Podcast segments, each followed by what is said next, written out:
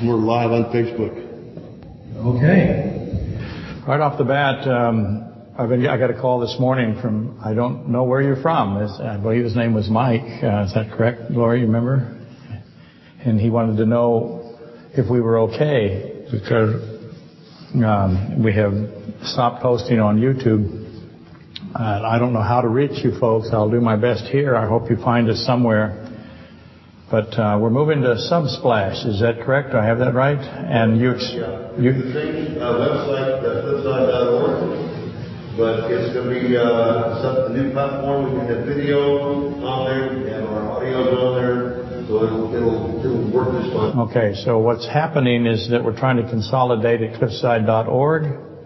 Instead of being all over the place where no one really is able to tell where we are, including us, we'll be going to Subsplash as a as a system, right? But it'll be cliffside dot org, and then Subsplash will be the me- mechanism that allows us to have videos. And, and also an app. Oh, and there's an application, whatever that means. It's a phone app, yeah. Oh, it's a phone application. So Dave has been working on this, and you expect it to launch about when? Hopefully the end of next week. The end of next week. So we think by the, uh, maybe the seventeenth lecture be on there, maybe? Uh, yes. Okay, well, we're hoping for that.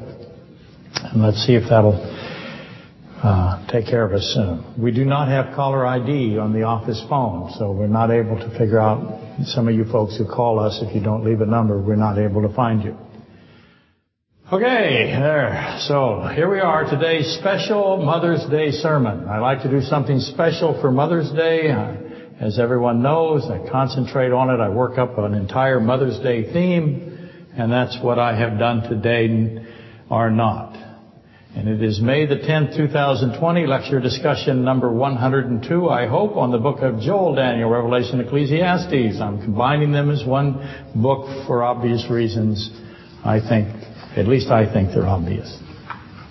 Okay, keeping with the current recent format of throwing uh, seemingly un- uncoupled subjects up into the air, uh, hoping that they land on the dry erase board in some kind of list, because list makers are going to list, and that's what I do most of the time.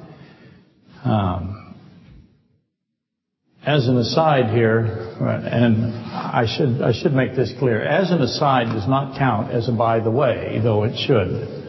It's my way of not saying by the way. So instead I say as an aside. But I've been told that I need to start counting it. So there you go. If you can launch something into the air, it stands logically that an object can be cast down into the air.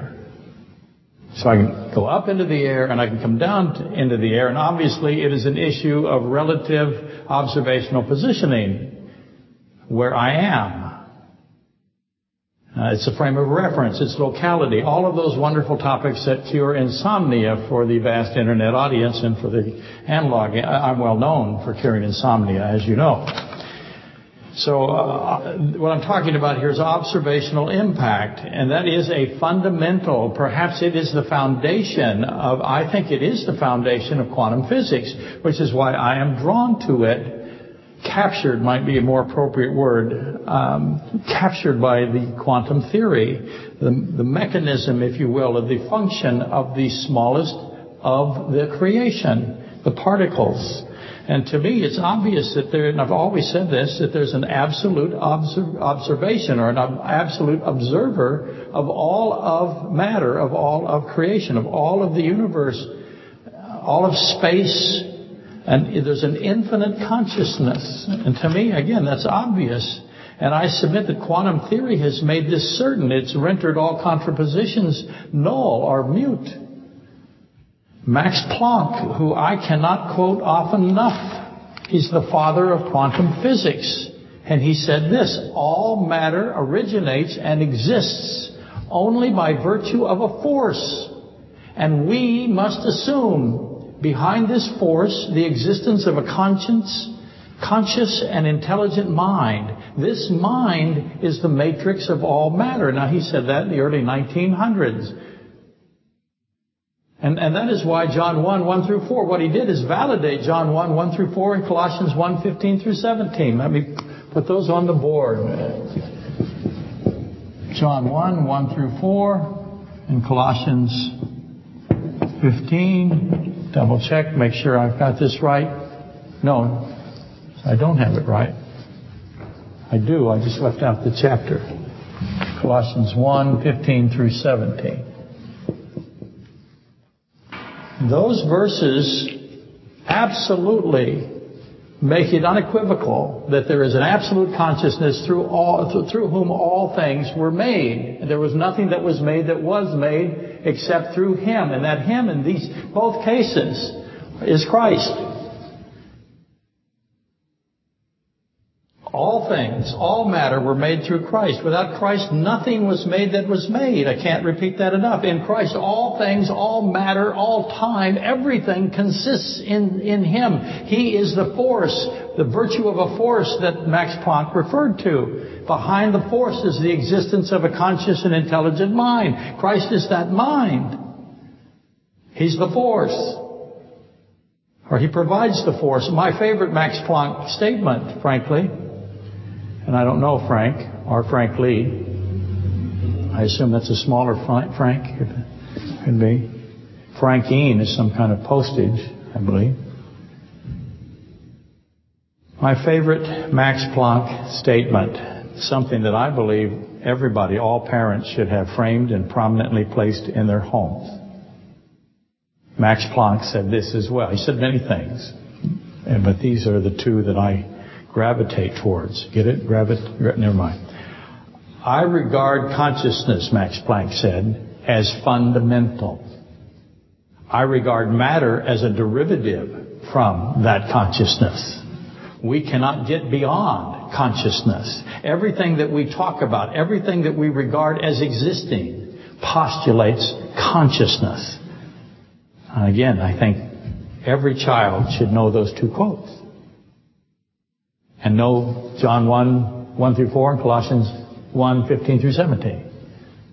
Those quotes and those verses, the church should bombard the world with that.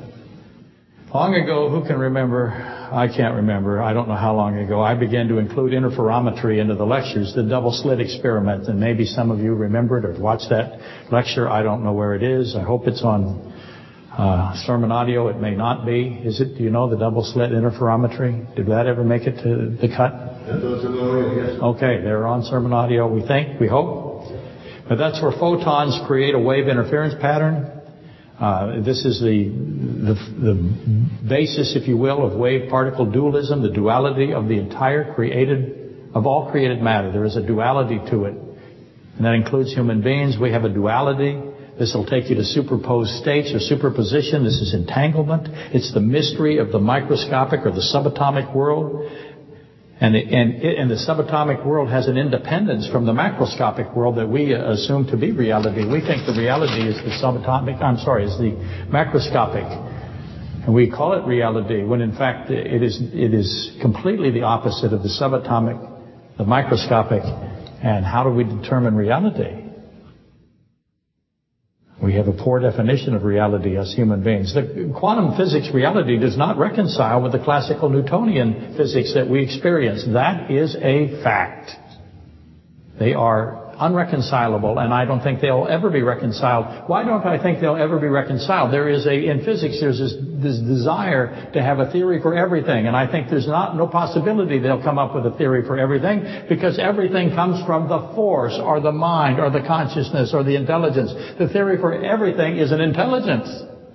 And He has made these two worlds, the macroscopic and the microscopic, the subatomic, to be absolutely in conflict. Nothing that classical Newtonian physics uh, has to say corresponds, is reconcilable to the quantum world. The classic system or the classic reality has this apparent seeming observational certainty. In other words, I throw this and it hits somebody. I can figure out velocity. I can figure out trajectory. I can figure out uh, force, the mass. And there's some, there's a seeming certainty to it. Notice how apparent how I say that. But the quantum does not have that. It has uncertainty. The, one of the foundational elements is the uncertainty. Quantum physics, uh, you'll hear this said a lot, occurs in secret. It's called informational secrecy. And that is also called the foremost mystery of quantum physics, is secrecy. There is a secret element to quantum physics. And, and, and knowing this to be true, that reveals Matthew six six. The first thing I saw when I recognized years and years ago that quantum physics occurs in secret, informational secrecy, I immediately went to Matthew six six, where Christ says, "But you, when you pray," he's talking about don't pray like a Pharisee. A Pharisee stands on the street corner and screams how holy and pious he is. Do not be him or her. That's classic narcissism. "But you, when you pray, go into your room," this is Matthew six six, "and when you have shut your door, pray to your Father who is in the secret. And your Father who sees in secret will reward you." So not only is quantum physics the subatomic world in secret, but God declares himself to be in secret. That's probably a complete accident, that he made a world that depends on secrecy, or he, he made a system that depends on secrecy, observational secrecy. And he describes himself as invisible and in secret. Christ is the visible, or the invisible made visible. And notice what, how that is all formatted. "But you, you pray, your room, you shut, your door, your Father who is in secret, your Father who sees in secret will reward you." There's a whole bunch of yous there. For today, instead of emphasizing you, I have decided to emphasize secret. I hope some of you recognize shut your door. Now you're wandering around the Bible looking for doors that were shut. And it takes you to Noah's Ark, right? The Ark of Noah. The point being, already, yeah, a point. Already, there is secrecy. God is in secret. He is in secrecy, in the secret. He sees all the secrecy in the quantum world because he has to. Every, all matter comes from a conscious mind. The quantum world is the underpinnings of all of his creation. And he is the mind beyond which no one can circumnavigate, to reword Max Planck. In other words, he thought it. He conceived it. And then he put it into place. How quickly he's able to do things like that. The thought and the creation is, we have no idea. It is not uncommon, again, to hear that quantum mechanics occurs, occurs in secret. You just get that into your mind today. If that's all I get today, I'll be happy. If you connect that to Matthew six six and see this relationship between what we have discovered, human mind has discovered, human scientific thought has discovered, the secrecy in quantum mechanics. And we know that, of course, God declares that in Matthew six six. So, again, you're going to hear that a lot. You're going to read it a lot as you begin to study these kinds of things. But you also hear in concert with that that mathematics is an imagined world, which is why I am fascinated by mathematics. Uh, people say, "Why aren't you a very good mathematician?" I'm not as good as I would wish to have been. I'm not as good as I had hoped to be. But I'm nonetheless fascinated by the fact that mathematics is imagination.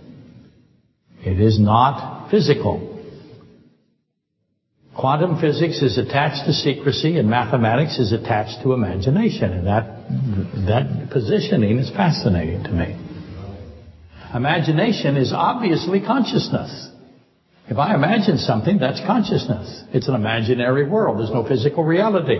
There's no possibility of imagining anything apart from consciousness. I have to have consciousness to imagine something. So whoever imagined, whoever conceived mathematics describes himself as being in secret. And that's why you pray to him in secret, because prayer is a mental process. It is a spiritual process. It has nothing to do with physicality. People will go into a spiritual process, a metaphysical, if you will, process, a non-physical process, and they'll pray for a car. And I don't think that that's advisable. It never worked for me. Yet. There's still time. But I just noticed the process. Don't do something in front of others. Do something in secret, because I am in secret. And so I have this, this imagination cannot be apart from consciousness. Well, I'm going to make the case for secrecy. Secrecy is uh, similarly bonded to consciousness. I can't have secrecy without consciousness. Max Planck is perfectly... was, is perfectly correct. It is impossible to get past consciousness when you're looking at the physical reality, especially at the subatomic world, but also at the classical or the macroscopic world. So how is secrecy, Matthew six, fastened to consciousness? Well, the reasoning behind the statement quantum physics occurs in secret is derived from the Copenhagen interpretation. We have different schools of thought in physics, and the, and the predominant one, or the dominant one, if you will, is the Copenhagen interpretation, essentially stated as clouds become particles. Let me write that on the board. Clouds become particles.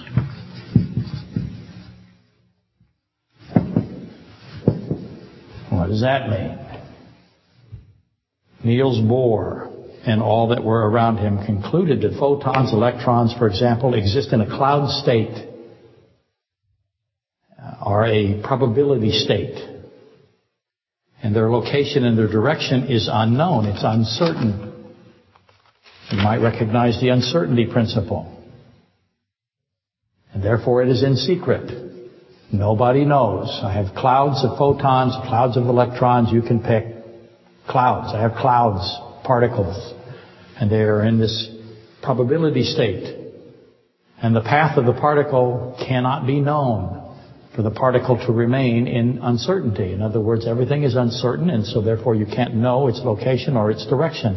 It's also called a probability wave state. This is why interferometry, if you go back and listen to that lecture. And you will discover descriptions, the more you delve into this, such as uh, Uh, electron cloud probability patterns, and the attaching of waves of probability to superposition. So what does that have to do with secrecy, the, this subatomic behavior? Are they right that there are clouds of photons that we cannot know essentially what they're doing, where they're going? And they eventually become particles. How do they become particles? Let me try to explain it this way. If there is observational detection, in other words, if the secrecy is terminated by an observer, the prob- probability wave, the cloud, immediately collapses.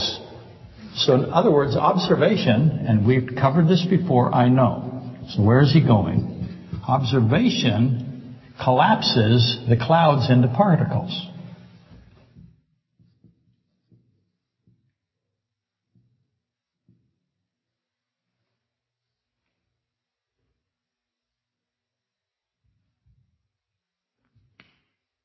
Therefore, secrecy is required. Can't have any observation. For the quantum world to operate, there has to be secrecy. The quantum world functions on secrecy. But again, to repeat Max Planck here, reality is dependent on consciousness. There is no possibility of reality apart from observation. And I know that I, whenever I say possibility or probabilities, I have this phrase I use, no zero probabilities. We covered that a while back in quantum, quantum t- tunneling. So I recognize that I'm, I'm appearing to, in, uh, to violate that principle. And, and that's true. I am violating that principle. If consciousness is exposed to the probability wave, or the interferometry, or the the, a probability wave interference pattern. That's where interferometry comes from, the study of an interference problem from a double slit, slit experiment. As soon as consciousness exposes itself to the clouds, the clouds become particles. The wave pattern ends.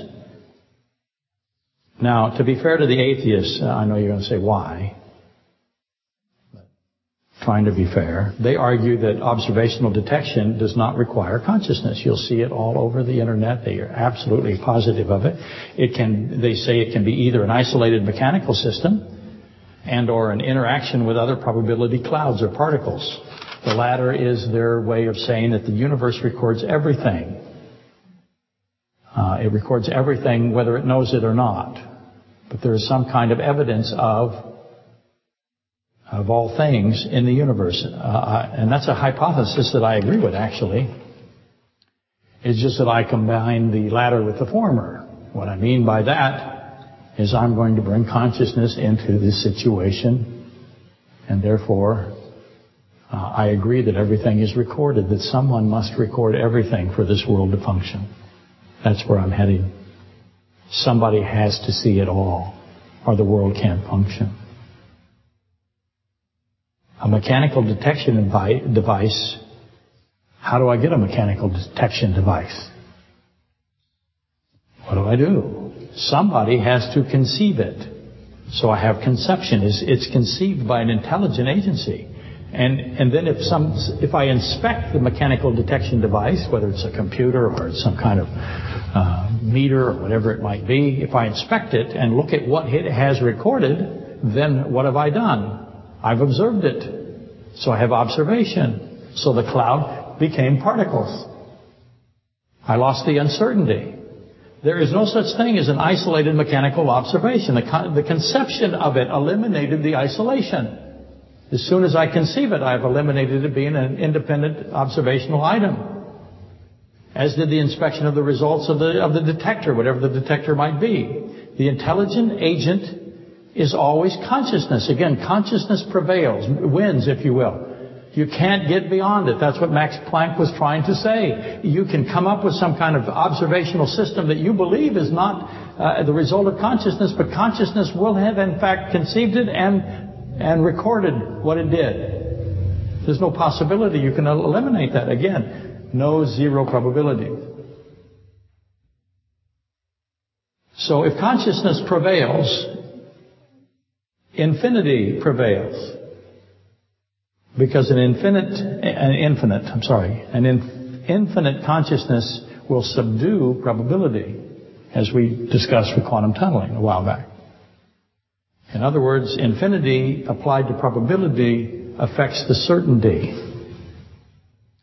So if I have infinity applied to uncertainty, uh, this is this no zero probabilities and infinity discussion that I think is critically important to the church. I know the church does not agree with me. They're listening to me now. Everyone is asleep, including the people here. Sometimes me.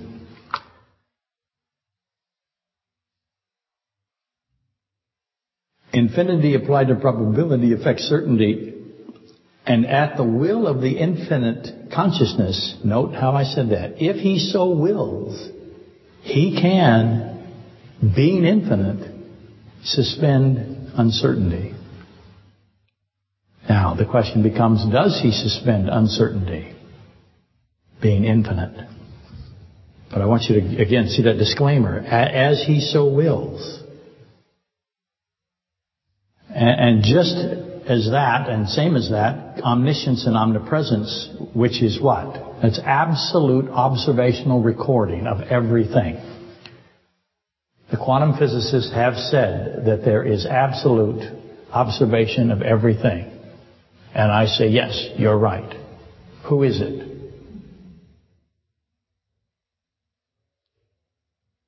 Absolute uh, omni- omniscience and omnipresence is absolute recording and absolute observation, and it therefore would collapse all clouds into particles. And it is a person who knows and records all things, John twenty-one seventeen. In other words, he is in secret. He is the secrecy, and he tells us so. It is him. It is his consciousness, his mind, from which all consciousness, all minds flow. They emanate from him. Everything that it has consciousness comes from consciousness. Consciousness, consciousness, I can't even say it. Consciousness must come from consciousness. And the quantum properties at the subatomic level testify of an infinite mind. That's my point. Yay, a point. That is why I love, love is, uh, love people and use things, not the other way around. But I like a lot the theories that quantum physics has developed, because they feather into the Bible and they absolutely declare what he says to be true. And they know it, and they certainly knew it when Max Planck was running things. Unfortunately, Max is not able to make YouTube videos. But they know it. We have learned, for example, that uh, recently, and this is a political condition I recognize, but it does not amaze me, it does not astonish me, it actually validates my opinion of humanity in the political or the media class. People have gone on the media knowing that they were lying, thinking they would never be caught for lying, or exposed for lying, and have lied hundreds and hundreds of times. Uh, that is not astonishing, but it is an irrationality.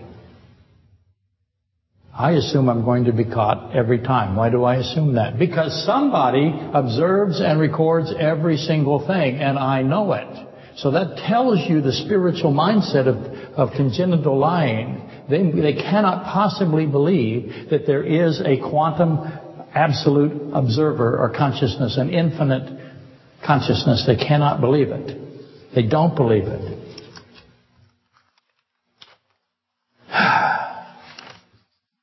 Consciousness must come from consciousness, and will must come from someone who has will. Existence comes from, from existence, life from life, eternity from eternity. I've said these things hundreds of times, but not enough. For the finite to achieve eternity, I'm finite, you're finite. We are created. We are not, we have no infinity. How do we get eternity then? For the finite to achieve eternity, it must be given from the infinite. There's no way that you can be given eternity. Are we promised eternity in Scripture? We absolutely are. What does that say about God? He must have eternity.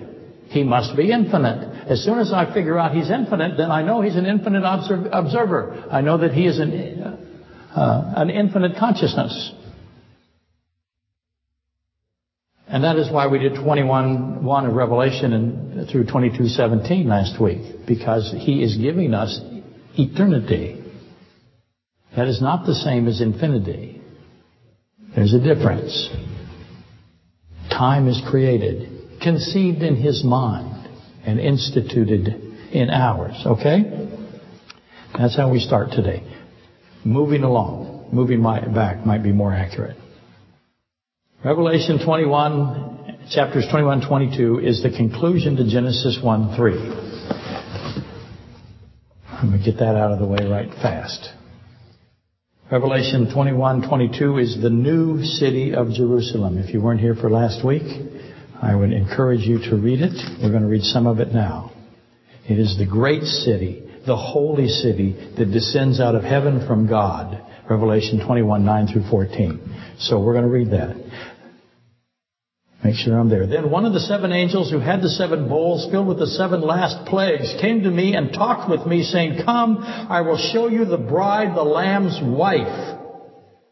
And he carried me away in the Spirit to a great and high mountain, and showed me the great city, the holy Jerusalem, as opposed to the not holy Jerusalem, descending out of heaven from God, having the glory of God. Her light was like the most precious stone, like a jasper stone, clear as crystal. Also she had great had a great and high wall with twelve gates, and the twelve angels at the gates, and And twelve angels at the gates, and names written on them, which are the names of the twelve tribes tribes of the children of Israel. Three gates on the east, three gates on the north, three gates on the south, and three gates on the west. Now the, the wall of the city had twelve foundations, and on them were the names of the twelve apostles of the Lamb. excuse me. Hopefully some of you listening will remember last Sunday, lecture number one oh one, May the third. And because I can't read that again today, but I'll reference it here. The new city of Jerusalem has the Lamb himself. The Lamb of God, that's Jesus Christ, is the light of this city. There is no sun, there is no moon. The gates of the city are forever open. There's a high wall, but open gates. How long would it take my lab, my two labs to find the open gate? They wouldn't, they would find them instantly and be out the gates. So what's the point of the high wall? Why does it have high wall and open gates? Why does it have any walls? The gates are forever open. The pure river of water of life is there. The tree of life is over the river. The mark of eternity is on the foreheads. That's the mark of the Lamb that denotes eternal life. That is on the foreheads of everyone who is in the city. Eternal life as God defines eternal life. They shall reign forever and ever. Revelation twenty-two five. So that uh, helps us now. We read the first part of the New Jerusalem with the gates and the walls and the rest of that. Now we're going to go back to Daniel twelve. Because Revelation is to Genesis as Joel and Daniel are to Revelation. So let me find this Daniel person.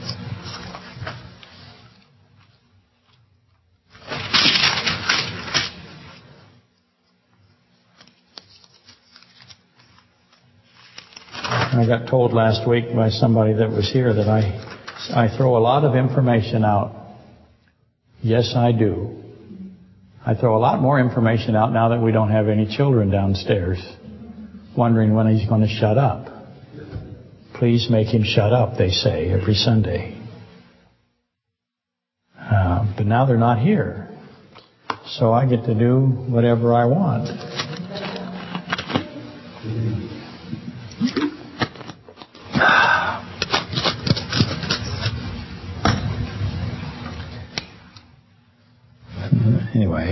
Daniel twelve, one through nine. At that time, Michael shall stand up.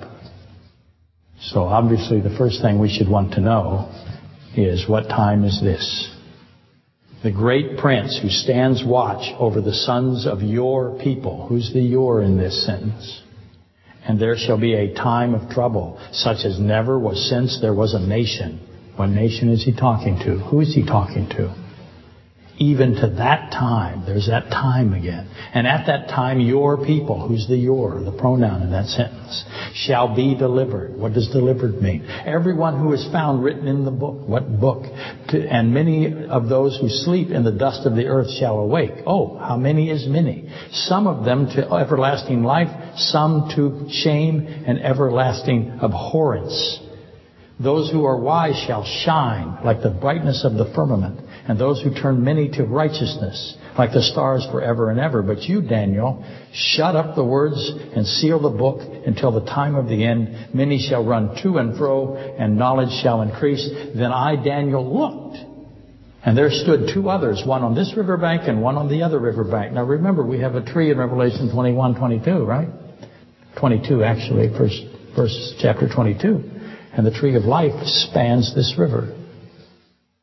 And here we have another river.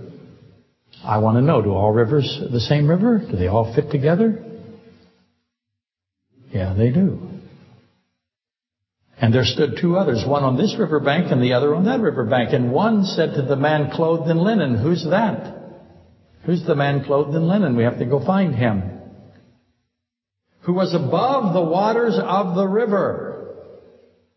So I have one on this side, one on this side, and somebody above the waters of the river. One said to him, how long shall the fulfillment of these wonders be? Then I heard the man clothed in linen, who was above the waters of the river, when he held up his right hand and his left hand to heaven, and swore by him who lives forever, that it shall be for a time, times, and a half a time. So I have times, time, and a half of a time. That's how long. How long is that? Times time and a half a time. And when the power of the holy people has been completely shattered, all these things shall be finished. Although I heard, I did not understand. Then I said, my Lord.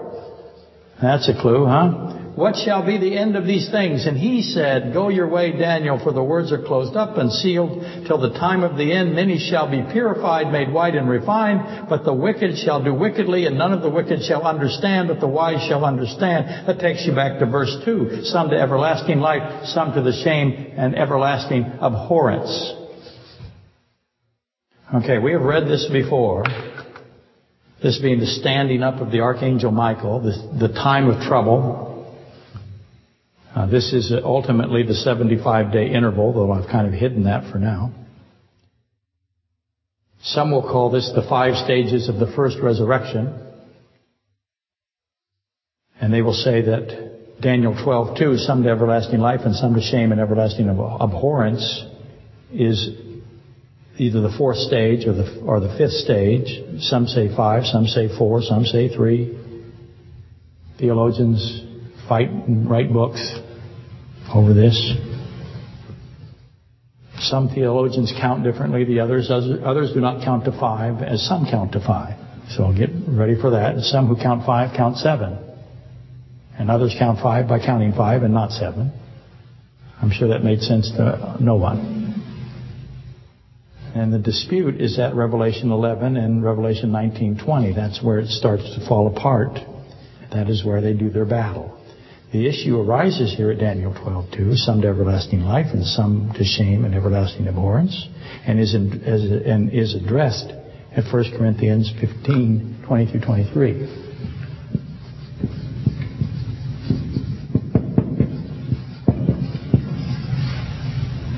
So, I have a New Testament complement, if you will. So you, you want to put those two together. Put Daniel twelve two...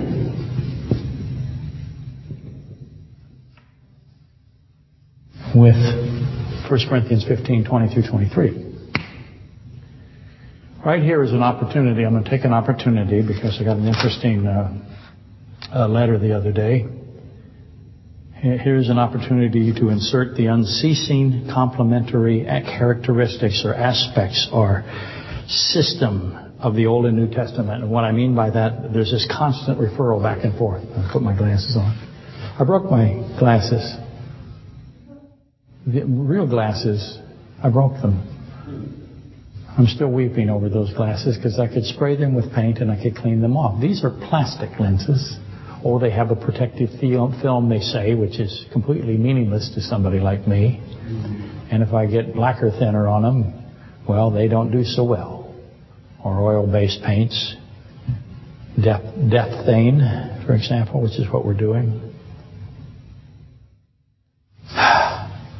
Let me go back. I have, there's, this is where I'm going to insert this system that the Bible has, this constant referral that, that goes back and forth. It goes up and down uh, between the New Testament and the Old Testament. They are two that are one. The Old Testament and the New Testament are one book.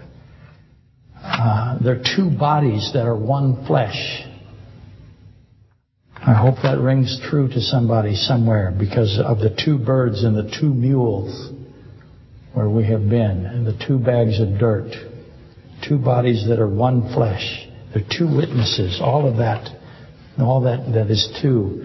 This interaction, this interconnection, along with the relentless declaration that Jesus Christ is God, and, and the likewise defense of the goodness of God that is all in Scriptures, that's the Genesis three, where God's goodness was put on, I don't want to call it trial, but he was accused of being evil at Genesis three with uh, Satan and the woman. And he was accused of being evil in the satanic um, uh, fall of Ezekiel uh, twenty-eight sixteen, the abundance of your traffic.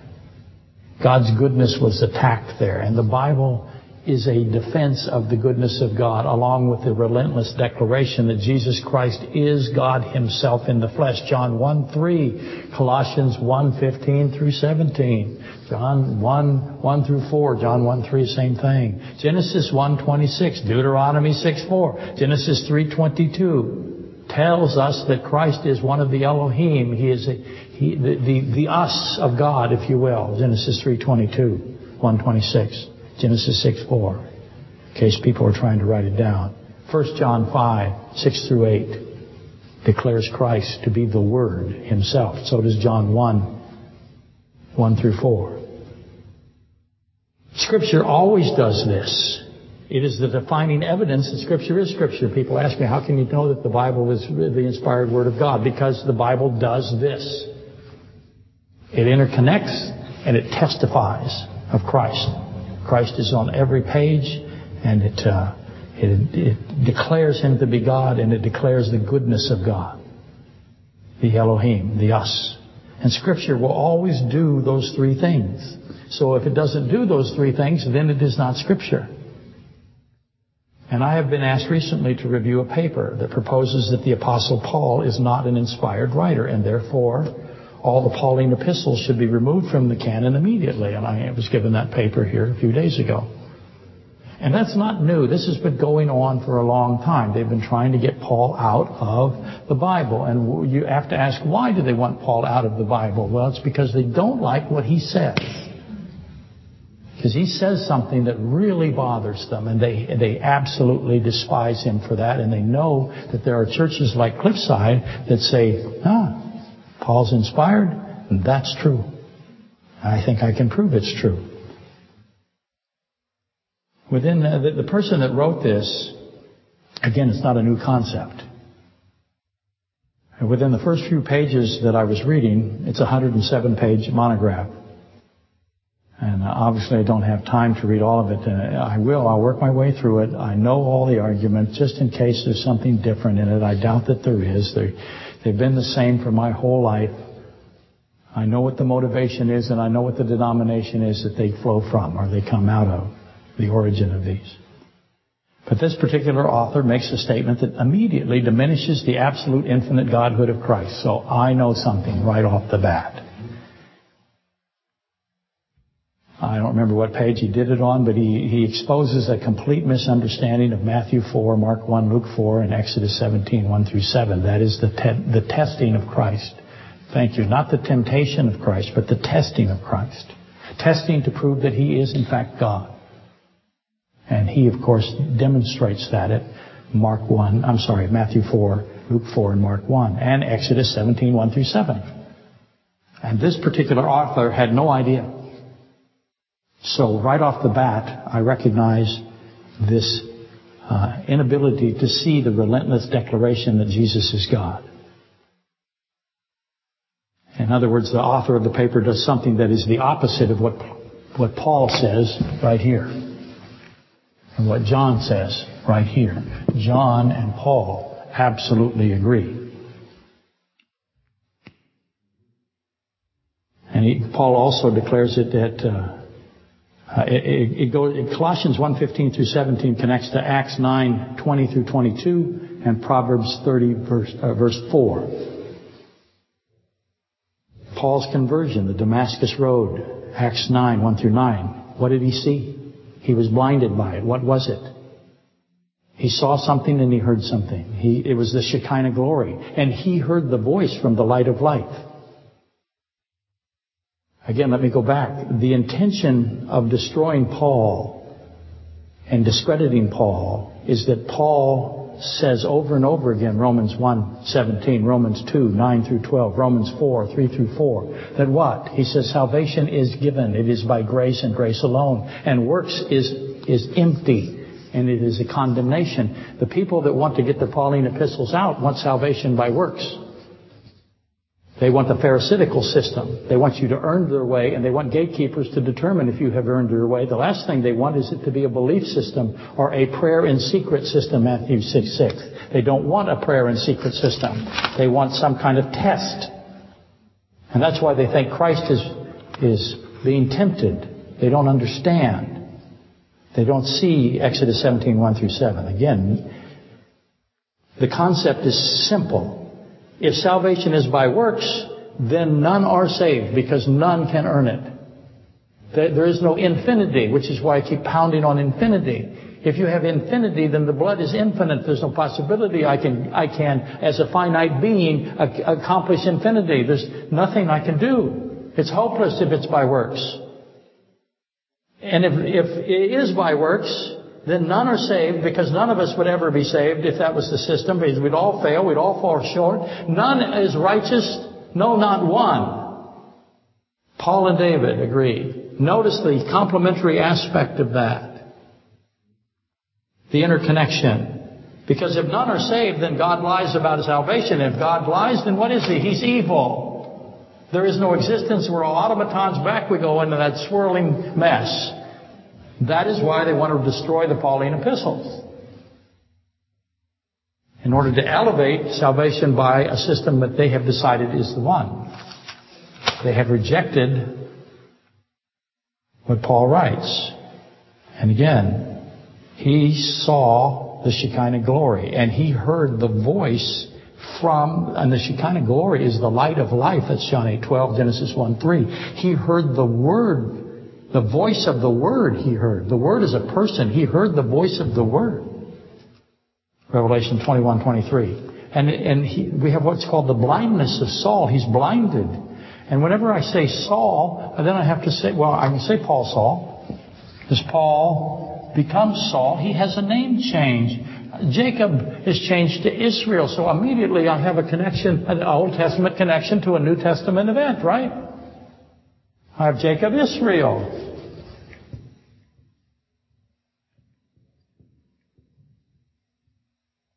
Those two.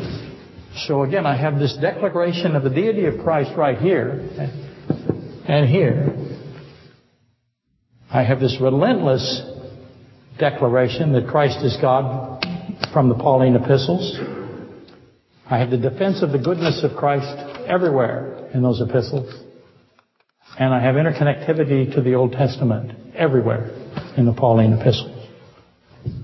Paul heard the, the word, the voice of the word of God.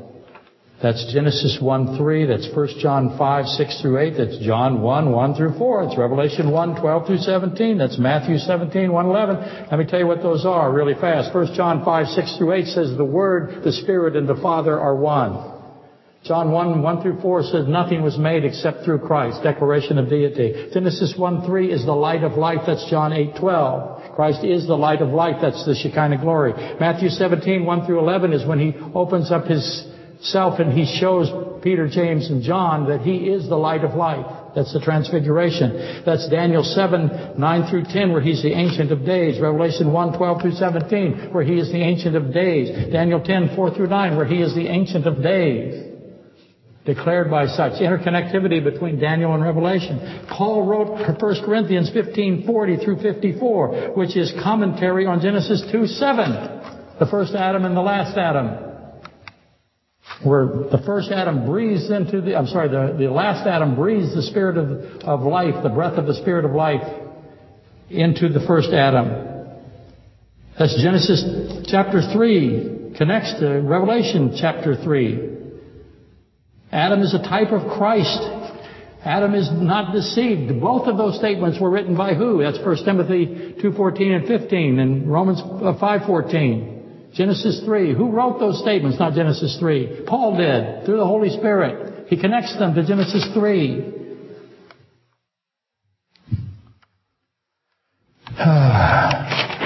I could go on and on and on.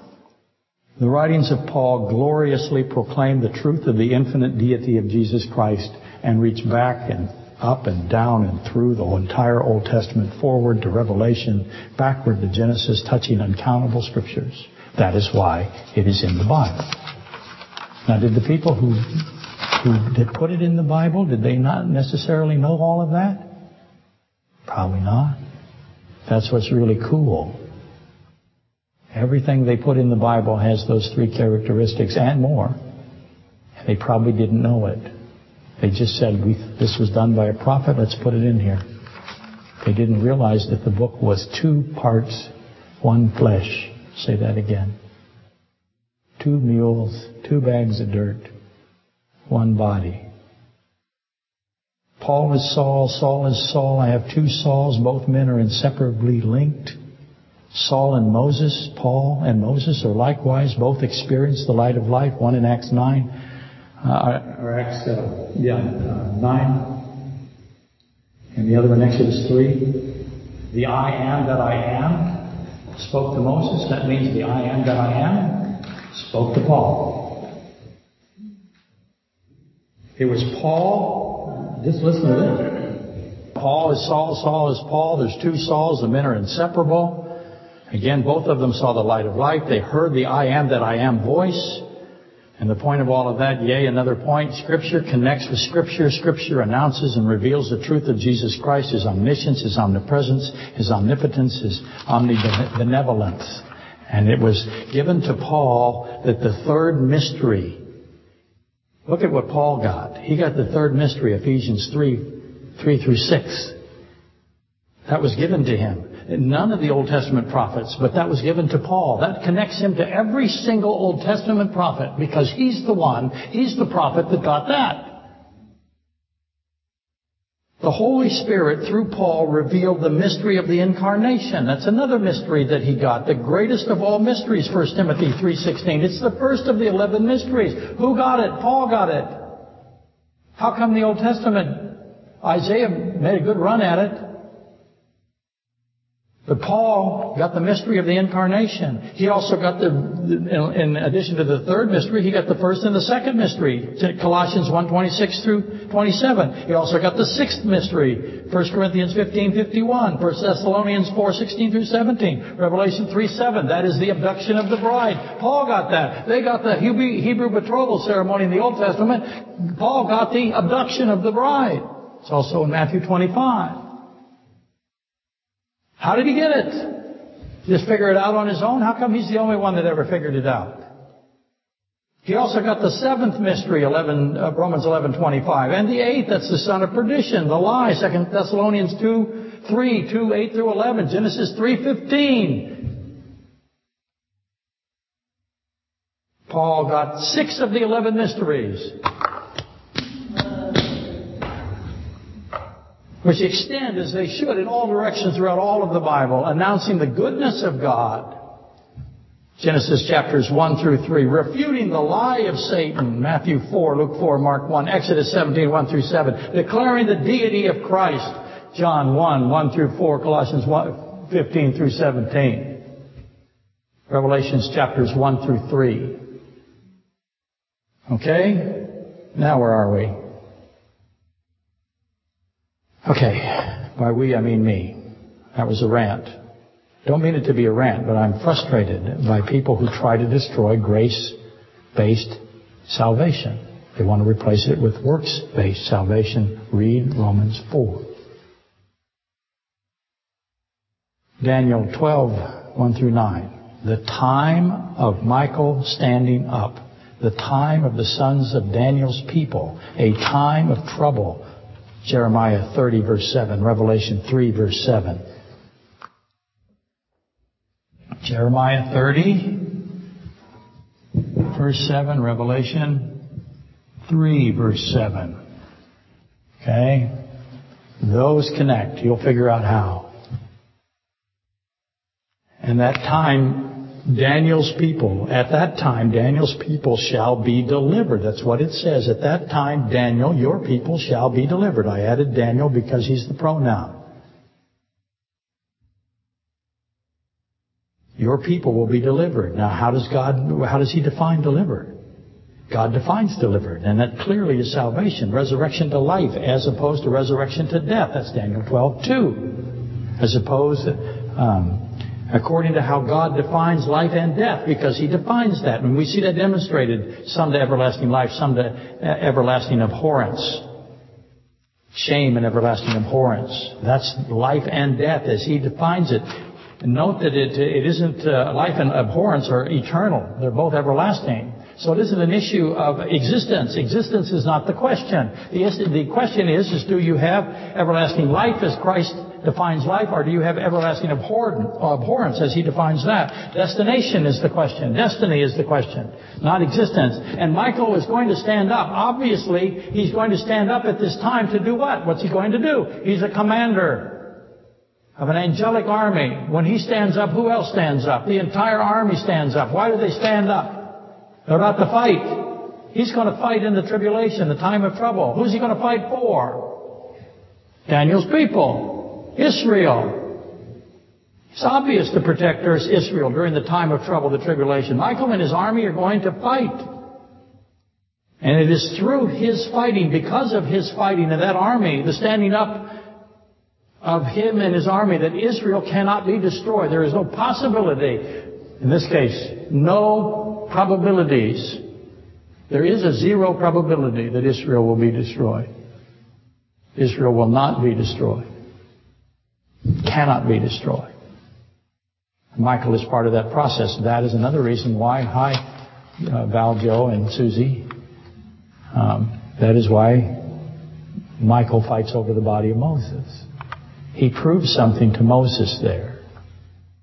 Obviously, he got the body of Moses from Satan. And he proves something. I can get the body of Moses. I can also protect Israel from you. You cannot destroy them. So Satan knows that he cannot destroy Israel. Moses, if there's anybody in the history of the Bible that is a uh, that is a symbol of the nation of Israel, you would have to say that it is Moses and Aaron. Both of their bodies were unaccounted for until we find out that Moses has got his back. Matthew seventeen, right? Anyway, those of you who think I never answer questions, apparently I do. Notice the word apparently as the caveat. Here's more information. We need more information because we have to say how many who awake to everlasting life are there at Daniel twelve two? Who are they? Well, they're obviously Jews. So the solution that that is at at that question, the solution that is given at Daniel twelve eleven through thirteen. I didn't read eleven through thirteen. Did you notice? I hope so. Because eleven through thirteen is math. Math is our friends. It's imaginary. eleven through thirteen, can't read it, completely out of time. It says that there is a seventy-five day interval. Covered this many times, interval. And it's seventy-five days. It's seventy-five days because twelve sixty is equal to three and a half years. twelve sixty days is equal to three and a half years. As the Hebrews count time, three hundred sixty days to a year. And the twelve sixty days is derived from Daniel twelve seven. That is the times the time and half a time. So that's three and a half times. That's where we get the three and a half from. That's where we get the three and a half years. Time, time, and half a time is three and a half times, uh, three and a half years. twelve sixty divided by three sixty is equal to what? Three and a half. Duh. And twelve sixty divided by three and a half is equal to three sixty. Duh. twelve sixty divided by three and a half. I'm sorry, three sixty is the Hebrew day in years, again, to repeat that. And uh, a tribulation then is seven years. Seven years is two thousand five hundred fifty days. twenty-five hundred, oops, I'm sorry, two thousand five hundred twenty days. That is seven years. Tribulation is two three and a half year periods, thus seven years. two thousand five hundred twenty divided by one thousand two hundred sixty is two. Duh.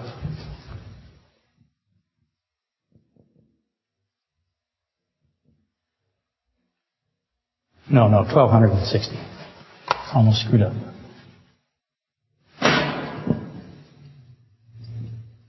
Two tells me that I have two three and a half time, year periods of a seven year tribulation. Yay, math. More information is given to Daniel twelve eleven. An additional thirty days is added to Daniel twelve eleven. And we ended up with one thousand two hundred ninety days. Because at thirty days, twelve sixty plus thirty is twelve ninety. Duh.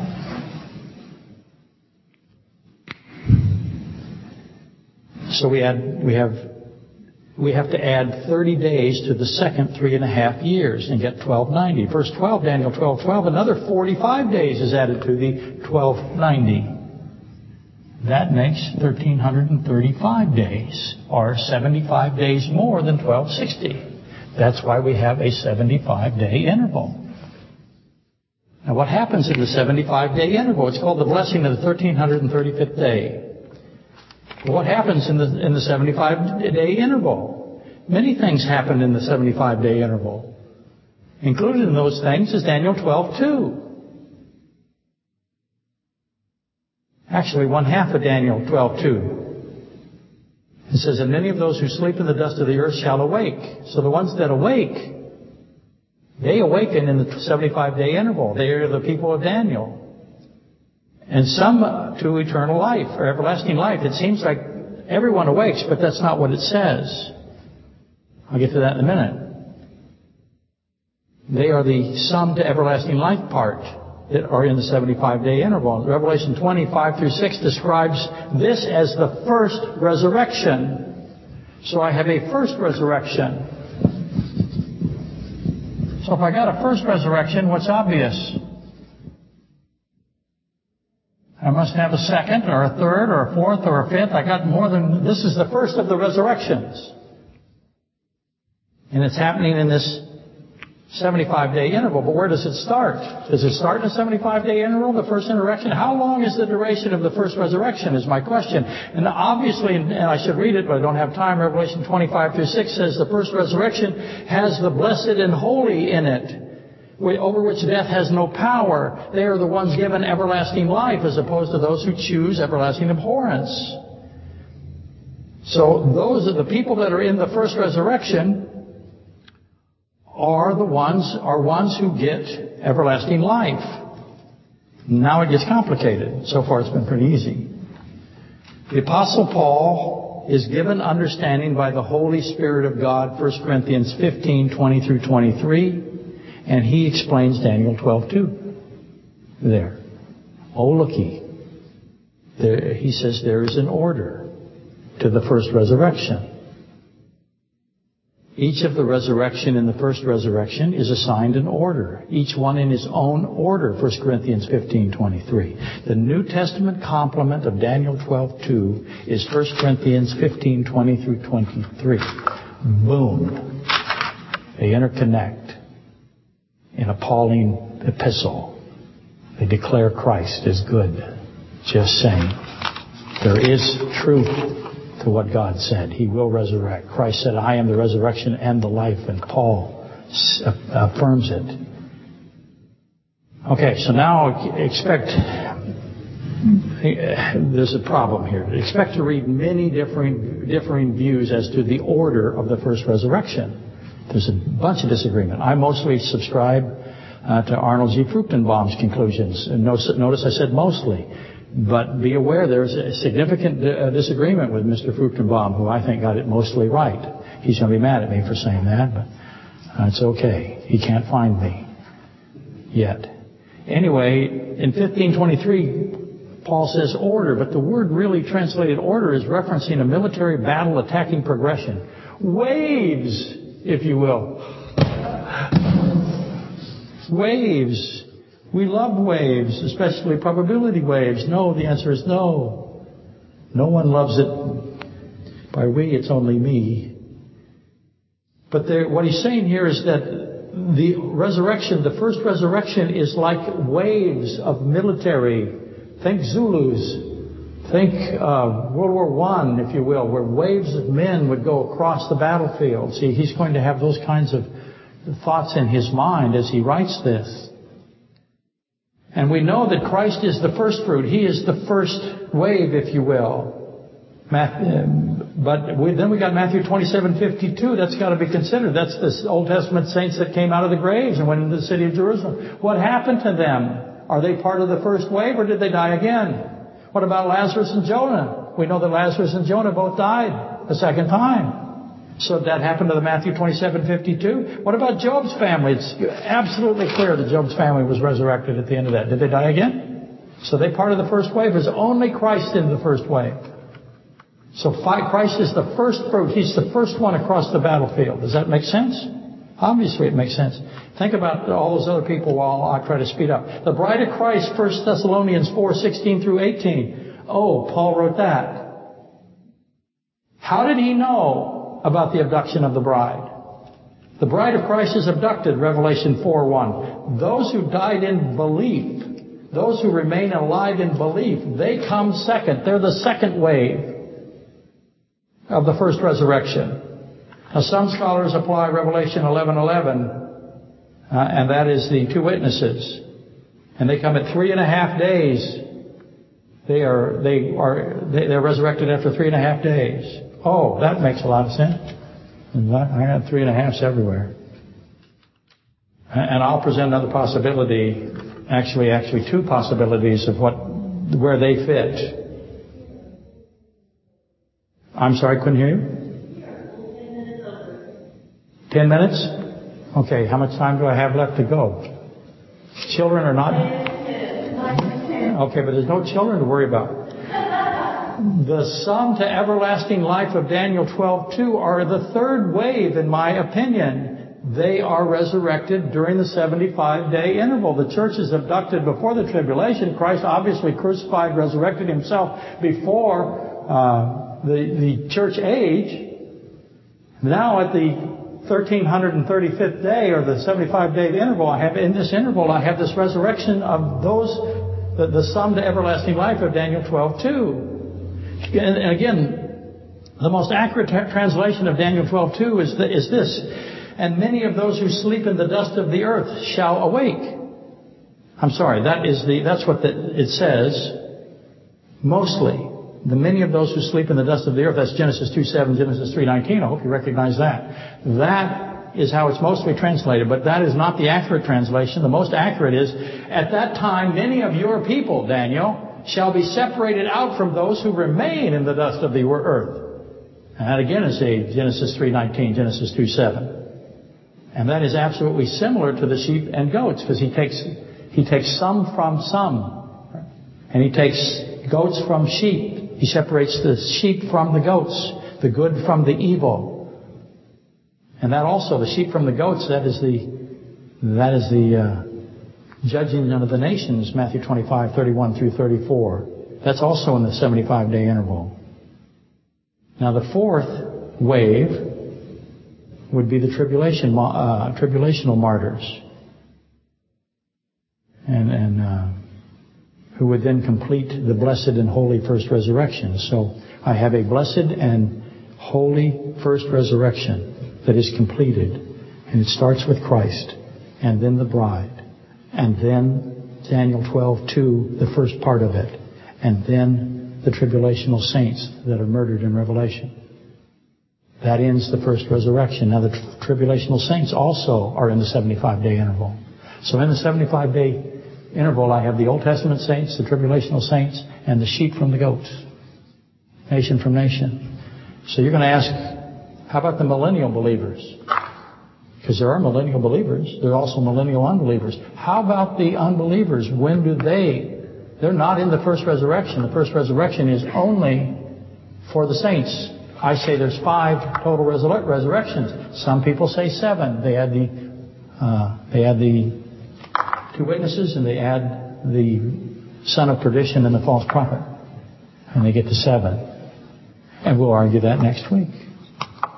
And I think I'm done.